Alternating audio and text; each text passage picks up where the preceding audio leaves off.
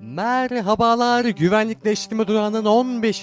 bölümüne hoş geldiniz. Ben Onur Tuğrul Karabıçak. Ben Furkan Küçük Meral. Hoş geldin Furkan, nasılsın? Hoş buldum. Teşekkür ediyorum. Bir Türkiye Cumhuriyeti vatandaşı nasıl olabilirse şu dönemde öyleyim. Sen nasılsın? Seni sormalı. İnanılmazım. Olağan dışıyım. Bugün seninle sosyal medya, sosyal medya üç kere arka arkaya söyleyince çok itici olan ve seni bir boomer'a çeviren o güzel kavram hakkında konuşacağız. Furkan geçenlerde Cumhurbaşkanı'nın ve siyasilerin sosyal medya ile ilgili bir açıklaması vardı. Neydi o? Sayın Cumhurbaşkanımız e, sosyal medyanın bizim ülkemiz yani Türkiye gibi gelişmiş demokrasilere bir tehdit olduğunu iddia etti. Bunu bir güvenlikleştirme yoluna gitti yani. Demokrasiye tehdit. Türkiye demokrasinin bir sembolü ancak bu Türkiye gibi demokrasinin beşiği ülkelere bir tehdit imiş. Bunu öğrenmiş olduk. Yani bu program bunun üstüne olacak. Yani her yerde bir güvenlikleştirme görüyoruz. Ekonomide gördük. Askeri olarak zaten sürekli görüyoruz. Artık normalimiz bu. Ama sosyal medya konusunda da yine bir güvenlikleştirme görmek. Tam da biz bu programı yaparken, çekerken bu açıklamaları görmek programımızın içerik zenginliği açısından faydalı. Yani konuşabileceğimiz konular ortaya çıkıyor. Ama bir yandan da Türkiye için çok da iyi olmayan bir şey. Bu konuda önce senin bir görüşlerini alalım. Yani nedir bu sosyal medya demokrasiye nasıl bir tehdit oluşturabilir? Bunu bir değerlendirelim. Bunun arkasındaki siyaseti konuşalım istiyorum bugün biraz. Nedir bu?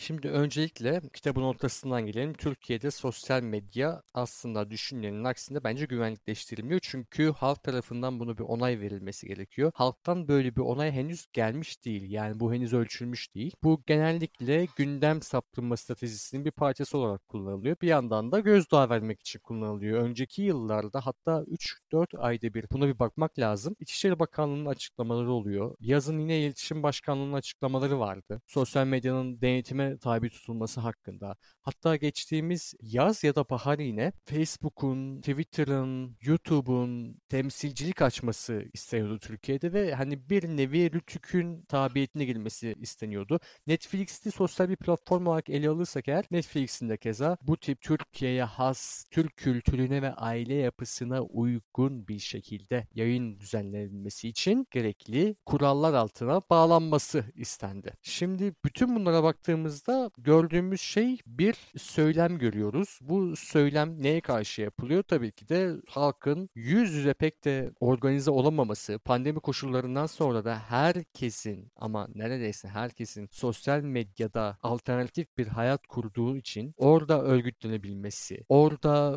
dolar üzerine konuşulması, orada otoriterlik üzerine konuşulması bir nevi Arap Baharı'ndan çekiliyor aslında. Ben bu korkuyu mesela Türkiye'de birçok korku Sev sendromuyla ilişkili ilişkilidir aslında. Yani işgal edilme korkusu, mesela Amerikalıların müdahalesi korkusu, Irak Savaşı sırasında da hatta Erdoğan iktidarının ilk 10 yılında çok sık şekilde muhalifler Erdoğan'ın özelleştirmeler yaparken vatan toprağını sattığını, bunun da aslında bir nevi bu Sevr Anlaşması'nın Büyük Ortada Projesi dedikleri projenin Sevr Anlaşması'nın bir uzantısı olduğunu söylerlerdi. Bu da Sevr sendromu olarak geçerli. Fakat Türkiye'de sosyal medya söz konusu olduğunda araya iki tane sendrom geliyor bence. Bir tanesi birincisi Arap Baharı, ikincisi hemen onun takibinde Occupy protestolarının bir benzeri olan Gezi Parkı protestosu. Gezi Parkı belki sana göre Türkiye'de son yıllarda bir kritik dönüm noktası, bir eşik noktası. Gezi Parkı hareketlerinden sonra halkın muhalef gruplarının ve o zamanın Başbakanı Erdoğan'ın veya da hükümetin diyelim, mevcut güç otoritesinin diyelim pozisyonları belli olmuştu artık o saatten sonra bütün açıktan kartların oynandığı bir otoriterleşme ilişkisi izlemiştik. Ondan önce ama bu ama şu sebeple bir şekilde rıza alınabiliyordu daha demokratik olduğuna dair. Şimdi gelelim tekrardan sosyal medyaya. Sosyal medya Türkiye'de bugün güvenlikleştirilemiyor. Bu henüz bilinen bir şey değil. Evet bazı dayılar var sokak röportajlarında görüyorsunuz. Hep bu sosyal medya yüzünden berbere gidiyorsunuz. Berberde erkekler işte kadınlar kuaförde. Ya bu sosyal medya ne menen bir şey. Efendim ondan sonra çocuklar telefona işte bağımlı kalmış. İnsanlar dediklerini paylaşıyorlar. Bilmem neler bilmem neler bilmem neler. Fakat bunu henüz ölçmedik. İnsanlar da ısrarla kullanmaya devam ediyor. Üstelik bunu söyleyen siyasetçilerin kendileri tüm bunları sosyal medyadan duyuruyor. Bunu dikkat çekelim deyip topu sana şöyle atayım. Sen Türk kültürü, aile yapısının bağrından gelen bir çocuksun. Sen bu işlerin çekirdeğinden geldin. Sen bilirsin bu işleri. Söylesene sosyal medya ve Netflix sizin aile yapınızı nasıl bozdu? O kadar zor bir yerden sordun ki soruyu. Şimdi öncelikle sosyal medya yahut Netflix'in e, aile yapısını bozabilecek kadar güçlü entiteler olduğunu ben düşünmüyorum. Bu kadar güçlü değil. Ha ne olabilir? Bir değişim vardır. Çağın getirdiği bir değişim vardır ve bu değişime ayak uyduramayanların, ayak uydurmak istemeyenlerin ona bir etiket yapıştırması vardır. Benim gördüğüm şu anda bu. Ya çünkü bir değişim var. Bu değişime ayak uydurulamıyor kesinlikle ve bundan memnun değiller aileler. Mesela bu yalnızca bende olan bir şey değil. Benim iki kardeşim var. İkisinde de mevcut ve benim tüm dostlarımın kardeşi olan yani kendisinden küçük Z kuşağı dediğimiz kuşağa ait kardeşi olan tüm dostlarımın kardeşleri aynı şekilde. Ve hiçbirisinden ailesi memnun değil. Ama o sebeple ama bu sebeple. Ama Netflix'te izlediği bir diziden dolayı ama ev içerisinde söylediği, kullandığı bir muhalif söylemden dolayı memnun değiller. Şimdi asıl bu rahatsızlığın sebebini incelememiz gerektiğini düşünüyorum. Burada asıl sıkıntı bence kamusal alanla. Yani şöyle bir durum var. Şimdi Habermas'ın sanırım ortaya attığı bir kavramda. Habermas'a göre bu kahvehanelerde, Avrupa'da kahvehanelerde ortaya çıkmış bir şey. Yani onların kendi kahvehanelerinde. Şimdi kahvehane deyince direkt çeviri olmuyor sanırım ama. Burada ortaya ortaya çıkmış bir şey. Ama şimdi şöyle bir şey var. Bizde kahvehanelerin sosyoekonomik durumu sanki daha böyle yekpare bir kitleden oluşuyor. Yani orada bir kamusal alanın oluşmasından ziyade yankı alanı oluşuyor. Yankı odası oluşuyor. Şimdi bu yankı odasında sıkıntı yok. Mesela yankı odasını taksicilerle destekleyebiliyorsun. Ama şimdi sosyal medyada şöyle bir olay ortaya çıktı. Burada herkes fikirlerini gösterebiliyor ve o kadar hızlı yayılıyor ki mesela e, Erdoğan'ın açıklamasında şöyle bir cümle geçiyor. Etkili bir denetim mekanizmasının olmadığı bu mecra mecralardan yayılan bu tarz haberler sebebiyle milyonlarca insanın hayatı kararmaktadır. Açıklamada bu geçiyor. Şimdi burada söylediği şey doğru. Acayip bir hızla yayılıyor. Kim kimin hayatı kararıyor, kimin kararmıyor? Bunu tabii ki ölçmek mümkün değil. Ama burada asıl sıkıntı kontrol yani denetim mekanizmasının olmaması. Denetim mekanizmasından kasıt senin söylediğin rütük gibi bir şey olmayınca ya hükümetin politikalarıyla çelişebilecek şeyler de çok kolay bir şekilde yayılıyor ve atıyorum X bir konuyu güvenlikleştireceksin ama bunun için bir audience, bir dinleyenin olması lazım değil mi? Yani halkın bunu kabul etmesi lazım.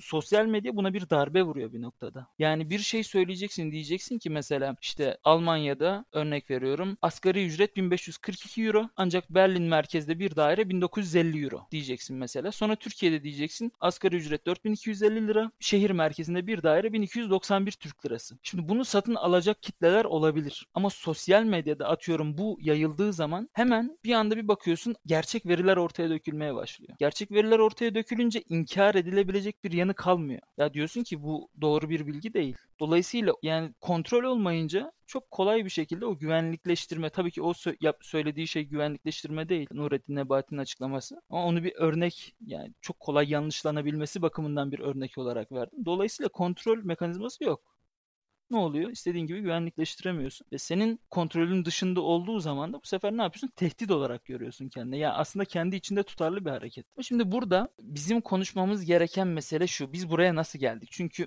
şimdi diyorsun ki bu güvenlikleştirilemedi. Ama güvenlikleştirilememesinin esas sebebi bunun şu ana kadar sahiden bir güvenlik meselesi olarak ele alınmamış olması mı? Yoksa bunun becerilememiş olması mı? Diyorsun ya hani 3-4 ayda bir konu değiştirmek için yapılabiliyor bunlar. Yapılıyor daha doğrusu işte gerek İçişleri Bakanı olsun gerek Cumhurbaşkanı tarafından olsun. Yani bu yapılamadığı için mi, yapılamayacağı için mi sence? Yoksa sahiden de tam kontrolü ele almak istemiyorlar mı? Yani bunu engelleyecek bir şey mi var? Bunun arkasındaki siyaset ne? Amaç ne? Neden 3-4 ayda bir sunuluyor ama tam olarak güvenlikleştirilmiyor bu konu? Aslında pratiklere bakarsak eğer zaten bunun üzerine güvenlik pratikleri alınıyor. 2013'te Gezi Parkı'nda bir kere sosyal medya kapatıldı. Geçtiğimiz sene diyeyim artık 2021'in erken aylarında Süleyman Soylu krizinden sonra hatta Süleyman Soylu geri döndüğünde ofise demişti ki bu sosyal medyaya biz bakacağız. Çünkü bu bir tehdit aslında. Bir yandan da tabiri caizse sopa göstermek, tehdit etmek. Yani bunu hatırlatarak korku iklimini diyeyim ama bu korku iklimini yani her yerde değil. Orada. Sosyal medyayı kullanan insanlarda oluşturuyorsun. Onları bir nevi e, yeniden kaynaştırıyorsun. Bir de şu enteresan bir söylem. Az önce sen şeyden bahsettin aslında. Linç kültüründen bahsettin.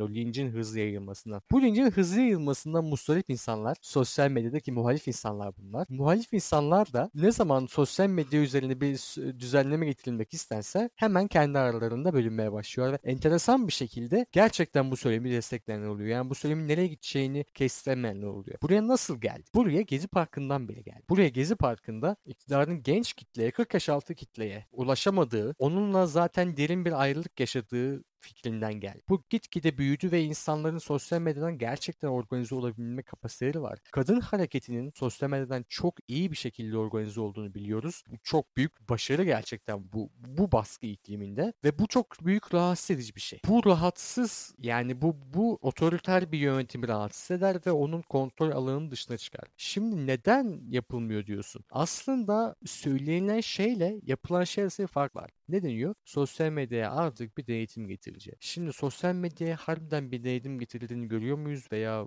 kapatıldığını görüyor muyuz? Görmüyorum. Fakat bunları bizim görmüyor olmamız hiçbir şey yapılmadığı anlamına gelmiyor. Zaten sosyal medya üzerinden ciddi bir surveillance, ciddi bir gözetleme politikası var. Ve bu politika dışında zaten kültürel olarak insanların içe sinmiş bir şey var. O da nedir? Eğer politik paylaşım yaparsam başıma bir iş gelebilir. Bu bir yandan anonim kültürünü, anon kültürünü besliyor. İnsanlar anonim şekilde, an anan değil.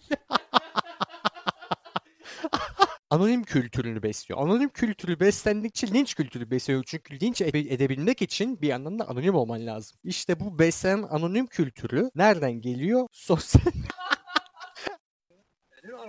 bu anonim kültürünü besliyor.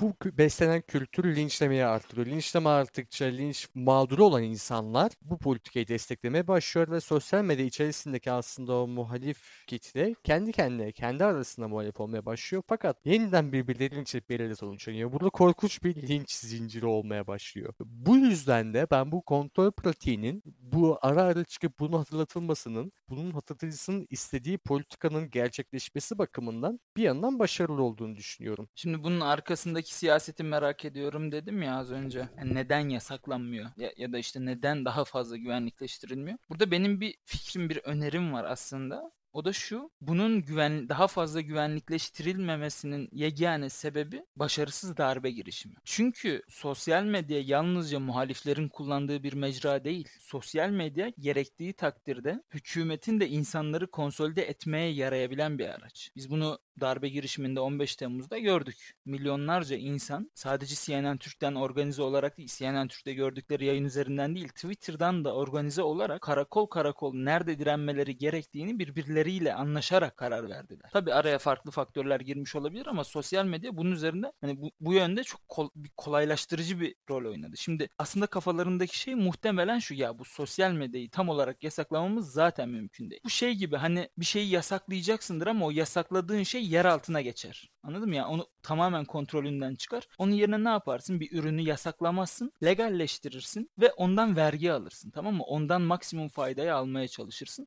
Çünkü legalleştirdiğin zaman kontrol de senin elinde olur. Ne yaparsın? Senin dediğin surveillance yani gözetlemeyi artırarak hem kontrol altında tutmak hem de gerektiği takdirde insanları kon- konsolide etmek için kullanılabilecek bir araç olarak görüldüğünü düşünüyorum. Şimdi iş bu hale döndüğü zaman hani çünkü şeyi de malum yani yapılan her şey artık ana akım medyadan ziyade bir bakıyorsun Twitter'a çok daha erken düşmüş. Facebook'ta milyonların bulunduğu farklı gruplar var. Muhafazakarların birbirini konsolide ettiği gruplar var. Örnek vermek gerekir olabilirsin. Ben çünkü bunların içerisinden geldiğim için biliyorum. Yani o gruplarda nelerin konuşulduğunu, hangi komple teorilerinin yer aldığını bile sana şu an sayabilirim tek tek. Ama o konuya girmeyelim tabii ki. Yani demem o ki güvenlikleştirmiyor çünkü kendisi için de bir araç. Sadece maksim yani kontrolünü maksimize etmeye çalışıyor. Yani arkasındaki siyasetin bir içeriği de bu. Kendi işine yarıyor, güvenlikleştirmiyor. Sadece bir tehdit aracı olarak kullanıyor. Ben yegane sebebinin bu olduğunu düşünmüyorum. Çünkü bu aslında başladığın noktayla bitirdiğin noktanın da tutarlı olduğunu düşünmüyorum bu konuda. Şöyle, evet gerektiğinde kendisi için de bir araç olabiliyor. Fakat bu zaten e, sosyal medya ortadan kaldırmakla alakalı değil. Senin de az önce hatırlattığın gibi. Bunu bir denetime tabi tutmak. Bunu harbiden bir denetime tabi tuttuğunda istediği zaman kendi kitlesi veya kendi istediğin mesajın bu, bu ne mesaj olursa olsun, neyle ilgili olursa olsun yayılmasını doğrudan kontrol etmekle alakalı zaten. O yüzden denetim getirmemiz gerekiyor söylemi bununla gayet doğru orantılı. Fakat zaten ortadan kaldırmak istediğini düşünmüyorum. Kaldırabileceğini düşünmüyorum. Çünkü siber alan zaten devletlerin kontrol edebildiği alanlar değil. 2016 Rusya'nın ABD seçimine müdahalesini mesela düşünelim hatırlayalım. Orada da ABD siber alana ciddi manada müdahale eden devletlerden bir tanesi. NSA kuruluşu. 2014 yılında çıkan Edward Snowden vakası onun belgeselinden hatırlayacaklar insanlar ki aslında gayet yeri yerinden oynatan bir belgeseldi. O belgesele göre ABD gerçekten de kullanıcılarının arama motorlarına yazdıklarını arıyorlardı ki bu hatta daha yeni izledik Jason Bourne filminde de mesele edinilmişti. Üçüncü filmde olması lazım. Bir gazeteci telefonla konuşurken belli bir operasyonla CIA operasyonla ilgili anahtar kelimeleri kullandığı için takibi alınmıştı ve sonunda öldürülmüştü. Aslında burada temsil edilmek isteyen hikaye siber alana ve ondan daha önce telekomünikasyon alanına bu bu izleme mekanizmalarının yerleştirilmesiydi ki aynı şey İngiltere RIPA, RIPA yasası içinde geçerli. Bu çok konuşuldu, tartışıldı. Buna göre o ülkenin serverlarından yaptığınız aramalar izleniyor ve gerekli takdirde bunlar sizin alışveriş yaptığınız yerlere kadar yani big data dediğimiz data içerisinde takip edilebiliyorsunuz ve masum da olsanız bulunabiliyorsunuz. Bu doğrudan doğruya Edward Snowden için fikir özgürlüğünün büyük bir ihlaliydi ve 2008'deki internet her zaman özlediğini, 2004'teki interneti özlediğini, oradaki tartışmaları özlediğini söylerdi. Edward Snowden kendisi NSA dediğimiz National Security Agency ABD'de bulunan buranın yazılımcısıydı zaten. Oradan içeriden sızdırdığı bilgilerle şey yapmıştı. Kaldı ki iletişim kurduğu gazetecilerle iletişimi çok daha belli başlı anahtar kelime kullandığında bile ona rağmen CIA orada onu zaten aramaya başlamıştı bile. Bunu dedikten sonra şunu da söyleyerek bitirelim. Sosyal medya kontrol edilemeyen bir alan henüz. Devletlerin buna karşı birbirine geçtiği bir hukuk yok. Kontrol edemediğiniz alanları kolay kolay güvenlikleştirip veya yasaklayıp ortadan kaldıramıyorsunuz. Ama ne yapabilirsiniz? Düzenli şekilde kontrol, korku, e, içeriden böl ve yönet gibi işlemler yapabilirsiniz. Veya daha kötüsü Rusya Rusya'nın ABD seçimlerine müdahalesindeki gibi enteresan image making ve fake news'lar sahte haberler yayabilirsiniz. Diyelim ve burada programımızı sonlandıralım. Arkadaşlar siz siz olun. Twitter'ınızı silip Twitter'da daha az vakit geçirdiğinizi düşünmeyin. Çünkü aslında Twitter'a girmenizin tek ve yegane sebebi canınızın sıkılıyor olması. Twitter'ı sildiğiniz zaman duvara veya tavana bakıyorsunuz. Yine hiçbir iş yapmıyorsunuz. Ee, görüşmek üzere. İyi dinlemeler.